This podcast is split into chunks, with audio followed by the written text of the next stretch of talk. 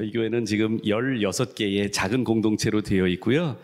제가 원천 11교회 또는 지금은 이름이 원천 기쁨의 일교회를 어, 한 150명 정도 모시고 성도님들을 한 200명 조금 안팎 성도님들을 목회하고 있고요. 저희 그렇게 하시는 분들이 많이 계세는데 그건 너무 설명하면 장황하고 복잡하고요. 근데 그 이유가 있어요. 우리 원천교회는 다음 세대를 성경적인 믿음을 다음 세대에게 성실히 물려주는 순례자 공동체가 되자가 저희의 그 처음부터 하나님 주신 비전 비전이었어요. 그래서 오늘 아 다른 것보다는 여러분들하고 어, 호레비 마음 과부가 안다고 DNA가 같은 부분은 바로 거기 있다고 생각합니다. 다음 세대에게 성경적인 믿음을 성실히 물려주려고 몸부림치고 있는 여러분들에게 그 몸부림 같이 치자고 오늘 함께 여러분들과 함께 이 시간을 아, 시간 가지려고 합니다. 너무 감사하고요. 원근 각처에서 정말 사실 주일날 성실히 봉사해 주시는 것도 엄청난 헌신이시고 희생이신데요. 오늘 예배 전에 잠깐 다른 분하고 그러니까 직장 본인이 사업을 하고 계신 분하고 잠깐 미팅을 했는데요.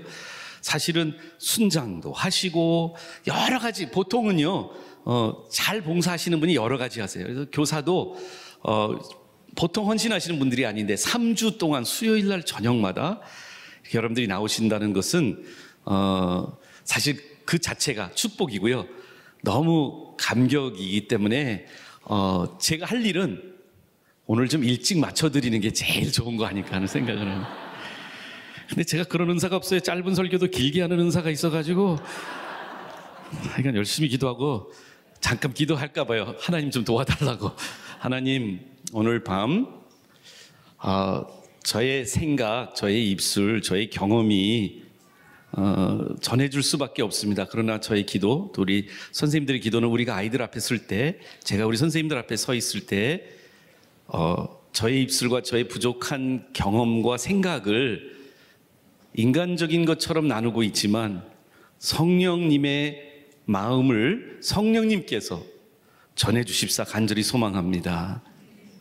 그래서 하나님 우리를 사용하시는 특권 주신 것 자체가 저에게 감개무량한데 그 일을 저희들이 착, 저도 착각하지 않게 하시고 우리 선생님께서도 아이들 앞에 쓰실 때마다 성령님이 지금 힘 주시고 성령님이 일하시고 계신 사실을 기억하는 저희들 되게 하여 주시옵소서. 예수님 이름으로 기도드리옵나이다. 예. 아, 벌써 수년 전, 아, 10년도 넘은 것 같습니다. 거의 한 12년 전에 지금 고인이 되신 하영조 목사님이 저희 학교를 천안 갔다가 올라오시다가 그 당시에 비서실장이었던 이재원 목사님과 함께 지금은 담임 목사님 되셨죠. 이재원 목사님과 함께 저희 학교로 오셨어요. 그리고 학교를 샅샅이 둘러보시고 하, 그리고는 이런 학교 많이 줘야 돼. 그러시고 올라가셔서 두란노 편집장을 보내주셨어요.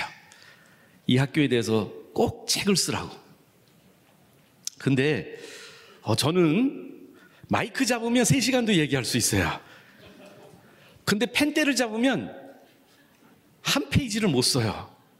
이상하죠? 글, 이 영어로 그 writer's block라고 그래요. 이게 글 쓰면 막 떨리고요. 식은땀이 나고요.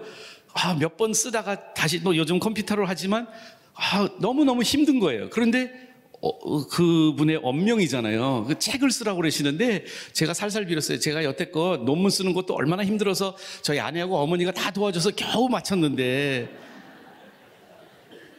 아, 목사님 말씀 거역할 수는 없고 그래서 1년 반을 1년 반을 씨름하면서 편 어, 우리 도와주시는 한 분이 같이 같이 써서 책을 냈어요.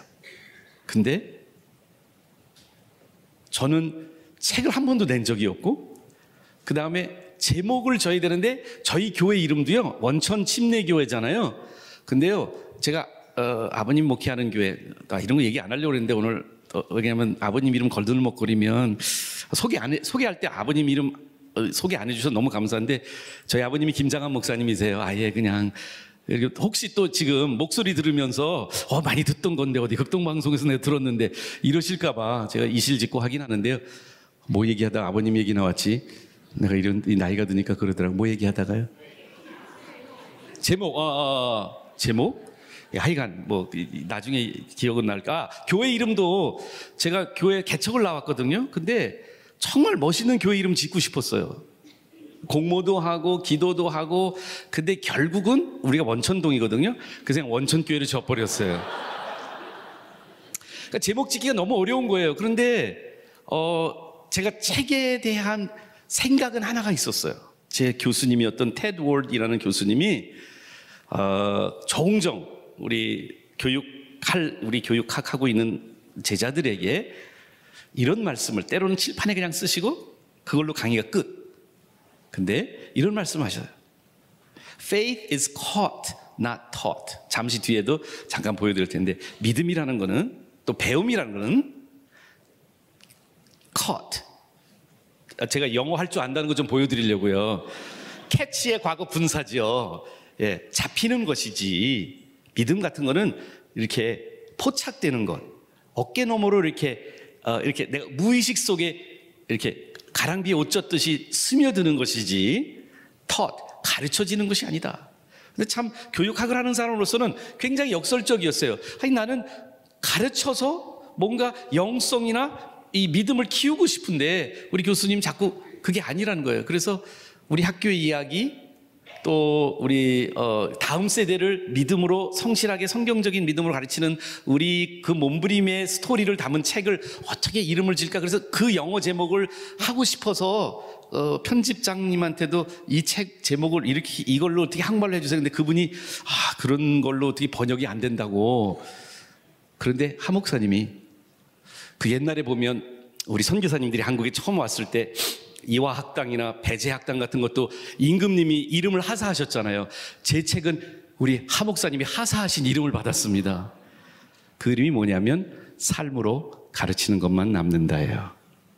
그런데 놀라운 게 두란노가 출판해서 그런지 하 목사님이 이름을 줘줘서 그런지 그게 우리 두란노에서 어, 몇 손가락 안에 꼽히는 베스트셀러가 됐어요. 스테디셀러가 됐어요. 그래서 제가 어디를 가도 어, 그 책 때문에 강의를 요청받는 경우가 되게 많이 생겼어요. 사실은 내용은 3학년 수준밖에 안 되는데 제목이 멋있잖아요. 오늘 그래서 저는 그 제목으로 여러분들 하려고 여러분들과 함께 이야기를 나누려고 하는데요. 그러기 전에 먼저 조금 제 개인적인 이야기를 좀 드려 조금은 여기저기서 흘려 나왔지만 제가 원래 이렇게 잘생긴 아이였어요.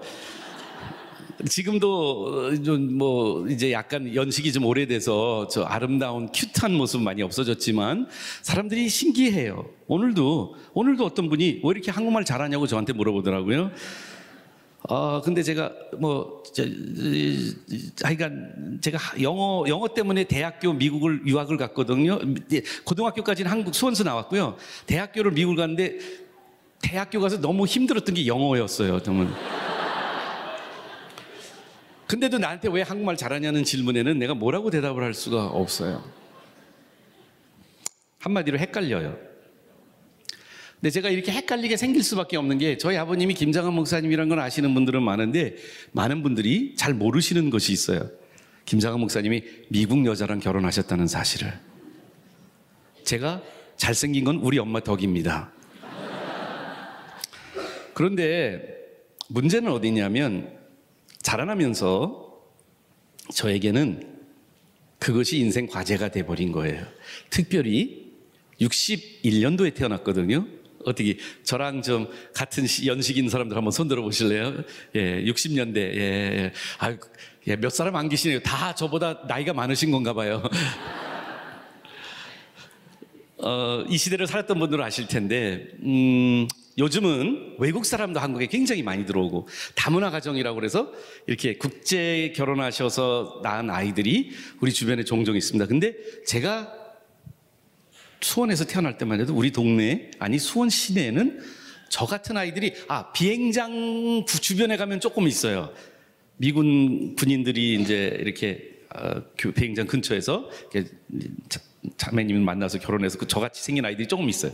그런데 대부분 그냥 일반 한국 사람들이 사는 데는 저 같은 애가 없어요. 그래서 항상 그 저는 그 시선 그리고 그런 말 때문에 이렇게 아, 동네 나가서도 부끄럽고 말을 잘 안 하려고 했어요. 굉장히 그것이 저의 그 어떤 뭐래 성격을 많이 형성했어요. 그래서 제 안에는 인생 과제가 생겼는데 뭐냐면 나는 기어코 이 헷갈리는 정체성을 벗어버리고 어 조금 더 크면 내가 뭘 노력을 하면 내가 어떻게 하면 나는 이제 시선도 이상한 시선을 안 받고 이상한 질문들을 안 받는 인생을 살아가고 싶다.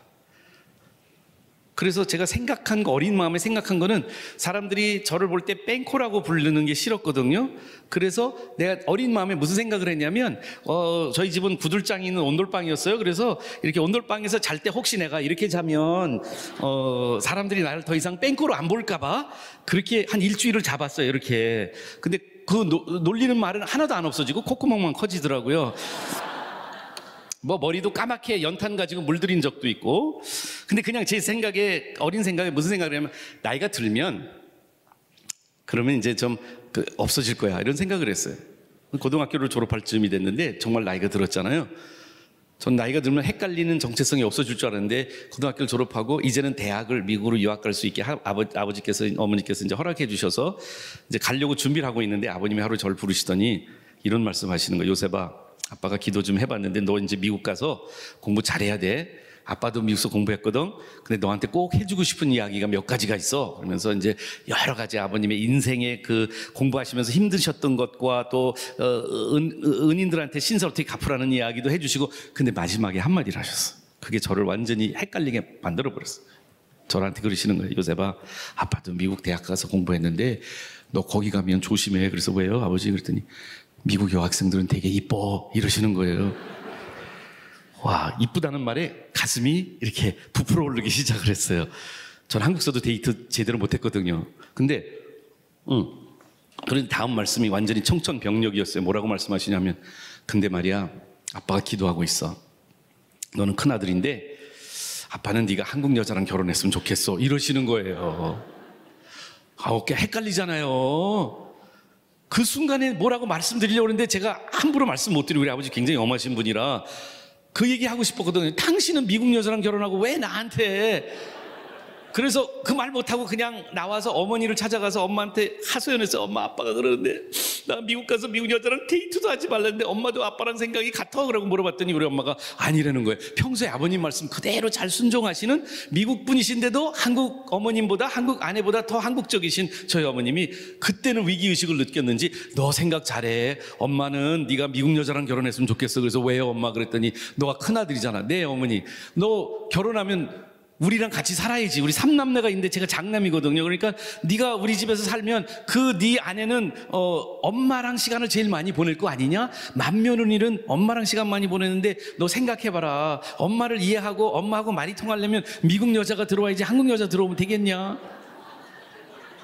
아 나는 크면은 헷갈림이 없어질 줄 알았는데 이건 두 배로 늘어난 거예요. 아버지는 한국 며느리, 엄마는 미국 며느리 원하니까 어떻게 하겠어요? 대학교 가서 4년 동안 공부하는데요. 데이트 한 번 제대로 못해서 성적은 잘 나왔지만 하여간 얼마나 답답했는지 몰라요. 왜 그러냐면 미국 여자 보면 자꾸 아버지 생각나고 한국 여자 보면 자꾸 엄마 생각나고. 그러다가 제가 국제 결혼을 했어요. 제 아내입니다. 어, 뭐 한 15년 전 사진이네요. 그런데 여러분들에게 질문 하나 던지고 싶은데요. 둘이 옆에서 한번 맞춰보세요. 누가 외국 사람이고 누가 한국 사람인지 한번 맞춰보실까요? 좀 헷갈리시죠? 우리 어, 어머님 아버님이 미국 오시기 전에 어, 전 LA에서 만났습니다. 저, 집회를 갔다가 어, 목사님 소개로 만났는데 어, 제가 고민이 생긴 거예요. 한인교회에 교포 자매를 소개해 주셔서 어, Korean American이라고 하죠. 그 자매를 만났는데 어, 어머니 아버지한테 어떻게 소개를 할까? 어떻게 좋아하실까? 그래서 아무 말씀 못 해드리고 LA 오셨을 때 그냥 공항에 마중 나갔어요. 그런데 보시자마자 아버님은 안아주셨어요. 한국 남자들은 대부분 그래. 겉모습만 보고 그냥 금방 속단을 내려버려. 여자는 한국 여자니까 아버지가 이겼다고 생각하신 것 같아요. 근데 식사하는 동안 어머니는 내가 잘 느낌이 모르겠어요. 좋아하시는 건지 싫어하시는 건지 식사를 다 하고 나서 자매는 자기 집으로 가고 전 어머님 아버님 모시고 이제 호텔로 들어왔는데 제가 엄마한테 물어봤어요. 아버님 화장실 간 동안에 엄마 어떻게 생각해 그 여자? 그랬더니 엄마가 다짜고짜 모르는 줄 아세요? 내가 보는데 그 여자는 바나나야 그러는 거예요. 어, 웬? 그랬더니 겉에는 동양인처럼 노랗지만 안에 중요한 건 다 하얀색이라는 거예요. 생각하는 것도 백인, 말하는 것도 백인, 먹는 것도 백인, 매너도 백인, 완전히 어, 그러면서 저한테 뭐라 하냐면 너 선물 받으면 포장이 중요하냐, 알맹이가 중요하냐, 그 여자 알맹이는 다 미국이야. 그래서 바나나야. 그래서 엄마 그 여자가 바나나면 난 뭘까? 그랬더니 엄마가 조금 생각하다가 너는 계란이야 그러시더라고요.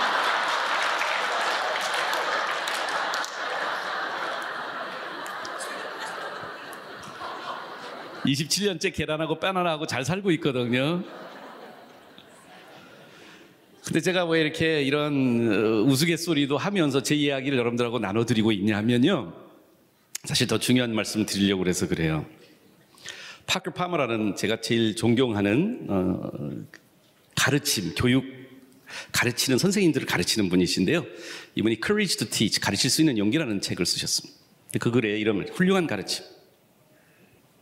제대로 된 진리가 전달되는 가르침은 테크닉으로 격화시킬 수 없다는. 대부분 교사대학 또 저는 학교에서 전문적으로 교직에 있는 분들과 함께 생활하고 있습니다. 근데 우리가 어, 교육의 이 인프라를 또 교육을 임프루브하는 일에는 어, 교사 교육이 굉장히 중요해요.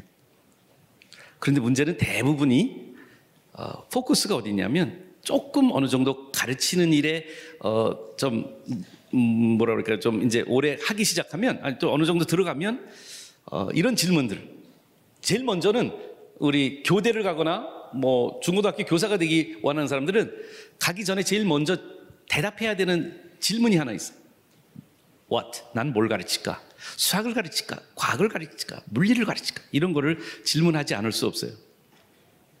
어, 조금 더 이제 교편 생활을 하거나 이제 학교에 들어가기 시작하면 그 다음에 내가 이미 결정을 하죠. 수학을 가리키나 과학을 가리키나 음악을 가리키나 결정을 하는데 그 다음에 물어보는 질문은 how 어떻게 가르치지? 가면 현장에서는 그게 제일 궁금하고 어려운 거예요. 우리 교사들이 여기 있는 주일학교 교사 선생님들도 처음에 내가 어, 나 같은 사람 가르쳐도 될까 하는 질문부터 해서 내가 몇 학년을 가르칠까 뭐 이런 것도 결정하고 그 다음에는 뭐 워트는 정해져 있죠. 공과를 가르치면 되는 거니까. 근데 내가 어떻게 가르치지? 이것이 어, 중요한 질문이 될 거예요. 근데 정말 가르침에 대해서 깊이 생각하는 사람들만 Why라는 질문을 제대로 던져요. 왜 가르쳐야 될까? 그런데 파크 파먼은 이 말을 해요. Why보다도 더 못하는 질문이 있어요. 그런데 그것이 가르침에는 치명적이고 핵심적이에요. Who라는 질문이에요. 가르치는 나는 누굴까? 우리가 대부분의 교사들은 그 질문까지 가기 전에 포기하거나 그만둡니다. 그런데 가르치는 내가 누군가를 아는 것. 그래서 훌륭한 가르침은 교사의 아이덴티티, 교사의 정체성과 인테그리 우리말에는 이게 번역이 잘 안 돼요. 그래서 제가 번역한 게 성실성인데요. 인테그리티는 이렇게 잘 융합이 된 통합이 된 말과 행동이 일치가 되는 그것이 integrity가 돼요. 말은 했는데 행동이 안 따르면 integrity가 없는 사람이 되거든요. 정직하지 않은 사람이라고도 번역할 수가 있는데 저는 여기에서 파커 파머의 요지는 이거예요. 우리들이 성경을 가르치든 수학을 가르치든 뜨개질을 가르치든 사실은 가르치는 자로 배우는 자들 앞에서 저희들이 가르침이 훌륭한 가르침이 되기를 원한다면 가르치는 나는 누구인가? 라는 것에 대한 질문을 제대로 해야 됩니다. 특별히 그 가르치는 내용이 영원의 가치를 두고 있는 영성, 신앙, 믿음의 가르침이라면 저는 무엇보다도 가르치는 나의 정체성이 다른 어떠한 가르침보다 더 크리티컬하다, 중요하다고 여러분들에게 말씀드리고 싶어요. 왜냐하면 굉장히 역설적이지만 내가 누구인지, 가르치는 내가 누구인지를 주님 안에서 발견하지 않으면 우리들의 가르침은 허공의 메아리 같은 것이기 때문에. 근데 우리의 아이덴티티하고 인테그리티가 교차하는 그 지점은 이 정체성은 어, 우리 교사들이 사실은 잘 이런 시간을 통해서 저희들이 다시 생각해야 되는 중요한 의, 의- 의- 의 무이고 또 굉장히 중요한데 많이 간과하고 넘어가는 거죠. 이제 빨리 테크닉은 하우의 질문들에 대한 대답을 우리들이 알고 싶어요. 근데 나, 내가 가르치는 나에 대한 발견이 되면 왜 그러냐면 사실상 우리 학생들이 받는 것은 성경의 정보와 지식과 공과에 나온 내용이 있죠. 그것을 효과적으로 잘 전달해 주는 책임이 우리에게 반드시 있습니다. 그걸 무시하면 안 됩니다. 간과해서는 안 돼요. 그런데 사실 남는 거는 삶으로 가르치는 것만 남아요. 남는 거는 내 삶과 학생의 삶이 맞닥뜨리는 그 지점에서 내 삶의 어센틱한 것이 내 삶의 진솔한 것이 그 삶에 스필 오버 될 때 그 삶과 맞닥뜨리고 그 삶, 살과 살이 이렇게 닿듯이 삶과 삶의 만남이 있으면 내가 오늘날 우리 현대인들의 가르침은 대부분 알과 알의 만남이지 삶과 삶의 만남은 아닌 것 같아요. 그래서 오늘 저는 성경에 아까 읽어드린 말씀 중에 바울이 가르치는 자로서 사실은 그의 사역은 도시를 다니면서 어, 다음 세대라고 할 수 있을까요? 같은 나이일 수도 있고 더 어린 사람들일 수 있지만 믿음의 선배로서 믿음의 후배들에게 바울은 편지 쓰는 것과 직접 만나서 face to face로 가르치는 걸 통해서 믿음을 전수해 줬어요. 그리고 자기 자신이 그 전수해 주고 있는 대상들에게 진솔하게 자기 자신을 열고 이야기를 하면서 가르치는 자의 정체성을 어, 이렇게 했습니다. 우리 아까 읽었는데 한 번만 더 읽어보면 좋겠습니다. 이 고린도서 4장 14절과 15절에 보면 이 바울이 가르치는 자로서 자신을 who라는 질문에 어떠한 대답을 하는지 한번 보기를 원합니다. 함께 읽겠습니다. 시작. 내가 너희를 부끄럽게 하려고 이것을 쓰는 것이 아니라 오직 너희를 내 사랑하는 자녀같이 권하려 하는 것이라. 그리스도 안에서 일만 스승이 있으되 아비는 많지 아니하니 예수 그리스도 예수 안에서 복음으로써 내가 너희를 낳았음이라. 아멘. 여러분, 음, 넘버 원은 바울은 이 질문, 가르치는 나는 누구일까라는 질문의 대답을 나는 부모를, 부모라는, parent라는 정체성을 가진 존재라고 생각을 했던 것 같아요. 했습니다. 여기 비교를 하거든요. 이 본문 안에. 어떻게 비교를 하느냐면 스승과 어, 아비로 구분하죠. 바로 15절에서 우리가 봤는데요. 그리스도 안에서 일만 스승은 있는데 아비는 많이 없다. 이런 말을 해요. 저는 오늘 우리 주일학교 학생들이 경험하는 온누리교회 주일학교 학생들이 경험하는 어, 주일학교에서의 만남은 스승과의 만남일까 아비와의 만남일까 라는 질문이 있는 거예요. 아직 그 질문이 그렇게 피부를 안 와닿으시죠? 왜 그러냐면 일단 우리한테 약간 이 괴리가 형성되는 이유는 단어 때문에 그러기도 해요. 이 스승이라는 단어요. 어, 잠시 뒤에 그걸 제가 좀 더 설명을 드리겠는데 이 스승이란 단어를 우리는 굉장히 이 격, 존경어 이렇게 경어로 사용하고 있잖아요. 그런데 여기에는 그런 의미를 가지고 있지는 않습니다. 어, 오히려 그냥 이렇게 생각하면 돼요. 과외 공부 강사 정도 이렇게 생각하시면 돼요. 그래서 그리스도 안에서 이렇게 정보를 전달해 주는 사람은 많이 있는데 정말 마음까지 부모처럼 삶으로 품어주는 사람은 많이 없다. 이 얘기예요. 저는 오늘 밤 우리들이 다음 세대를 가르치는 교사로서 나 자신의 정체성을 어, 회복하고 가야 될 것이 있다면 바울이 우리에게 주시는 그 정체성이라고 생각하는 거예요. 학생들 앞에 부모 같은 심정으로. 라틴어가 교육학에 굉장히 중요한 단어가 있어요. In loco parentes, in the place of parents. 우리에게 단순히 부모님이 잠깐 맡기는 부모님이 애보라고 부모님은 더 중요한 예배를 올라가기 위해서 어, 른 예배 들어가기 위해서 우리들이 애들하고 그냥 타가해 정도 하는 수준이 아니고요. 저는 그 영혼을 향한 영적 부모의 역할을 우리들이 갖는다면 왜 그러냐? 제가요 중앙기독학교에 섬기기 시작한 지가 이제 어 벌써 한 20몇 년이 됐네요. 24, 5년째 돼 가는데요.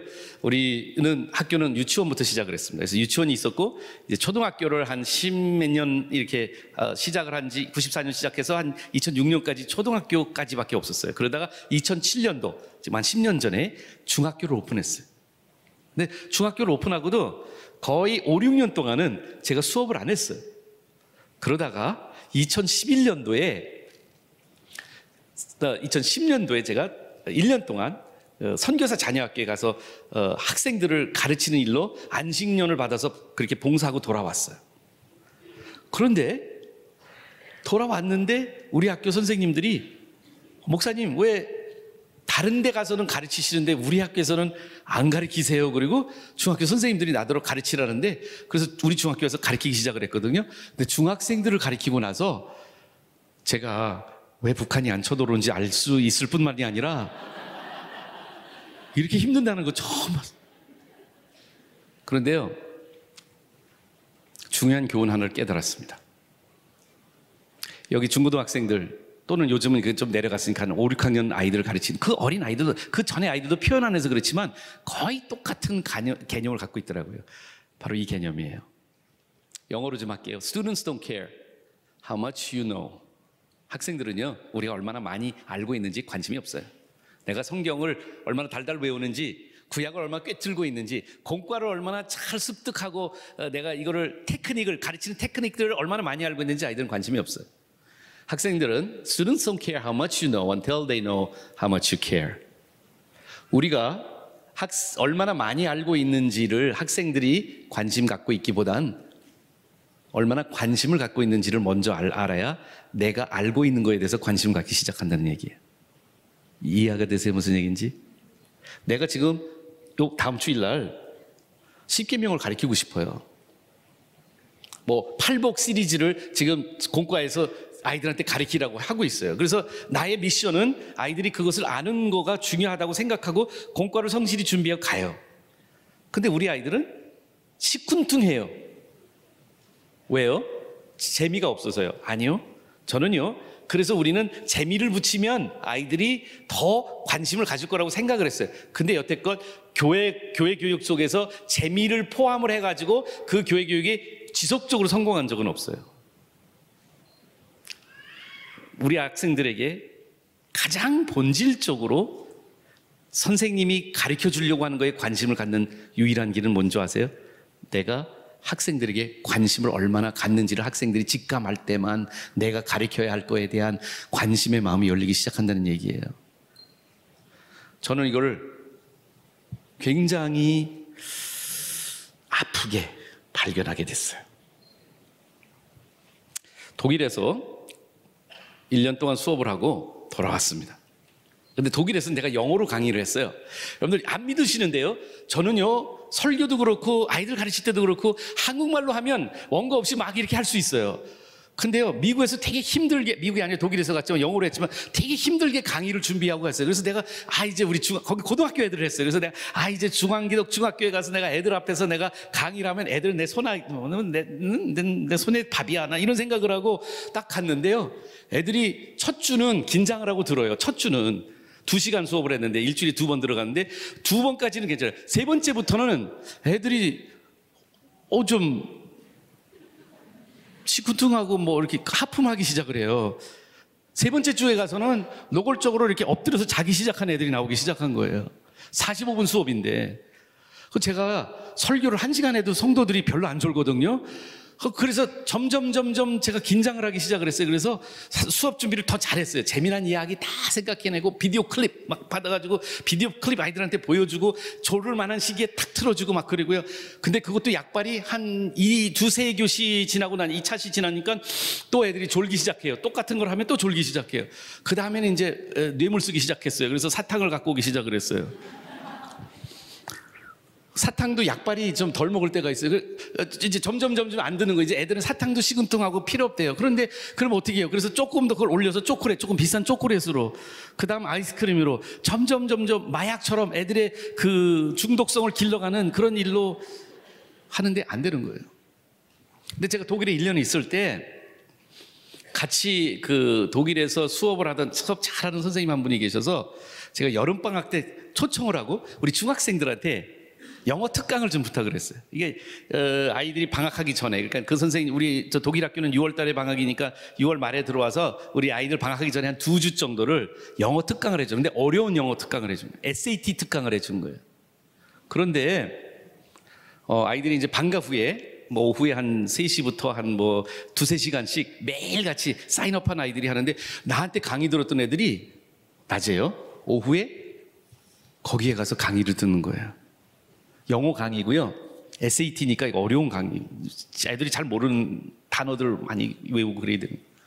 근데 제가 오전에 강의하던 애들 중에 제 강의 때 졸던 애들이 오후에 제가 거기에 유리가 된 방으로 있어요. 우리 4층에 유리방으로 된 사랑방이라는 데가 있는데 거기서 그분이 가르치고 있는데 제가 이렇게 지나가서 보는데 애들이 다 초롱초롱한 눈으로 강의를 2시간짜리 강의를 듣고 있는 건다. 45분짜리는 15분 만에 졸던 애들이. 전 도저히 이해가 안 됐어요. 내용도 지루하고. 아이들은 영어 잘 못하고 그분 한국말 하나도 못하는데. 나는 한국말 그래도 괜찮게 잘하죠. 그렇죠? 이 정도로 이렇게 뭐 내가 살아, 관중도 들었다 놨다 할 수 있는 자신감이 있는 사람인데 아니 걔네들은 내 강의에는 졸고 왜 저 사람 강의는 깨 있을까 너무 미스테리라 근데 그 미스테리가 며칠 동안 지나가면서 더 관심을 갖고 보는데 애들은 안 조는 거예요 벌써 며칠이 지났는데도 야 저게 뭐지 뭐지 뭐지 그런데 점심시간에 제가 그분하고 저녁 약속을 하려고 교실에 그분이 이제 다음 오후 수업 준비를 하고 있는데 제가 그 방으로 들어갔어요 그리고 그분 노트북이 이렇게 펴져 있는데 제가 비밀을 발견했어요.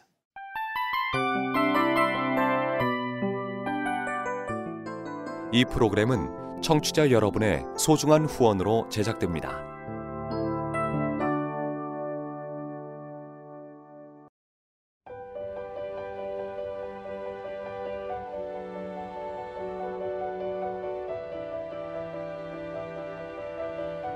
세상에는 수많은 교회들이 있지만 더 깊이 있는 말씀 강해를 찾기 위해 크기로만 교회를 선정하지 않습니다. 보다 좋은 영적 콘텐츠를 더 많이 나누기 위해 방송비를 받지 않습니다. 1년 365일 복음만 전하고 싶어서 우리는 광고를 하지 않습니다. 온누리의 복음을 땅끝까지 CGN TV와 함께 땅끝 선교사가 되주세요.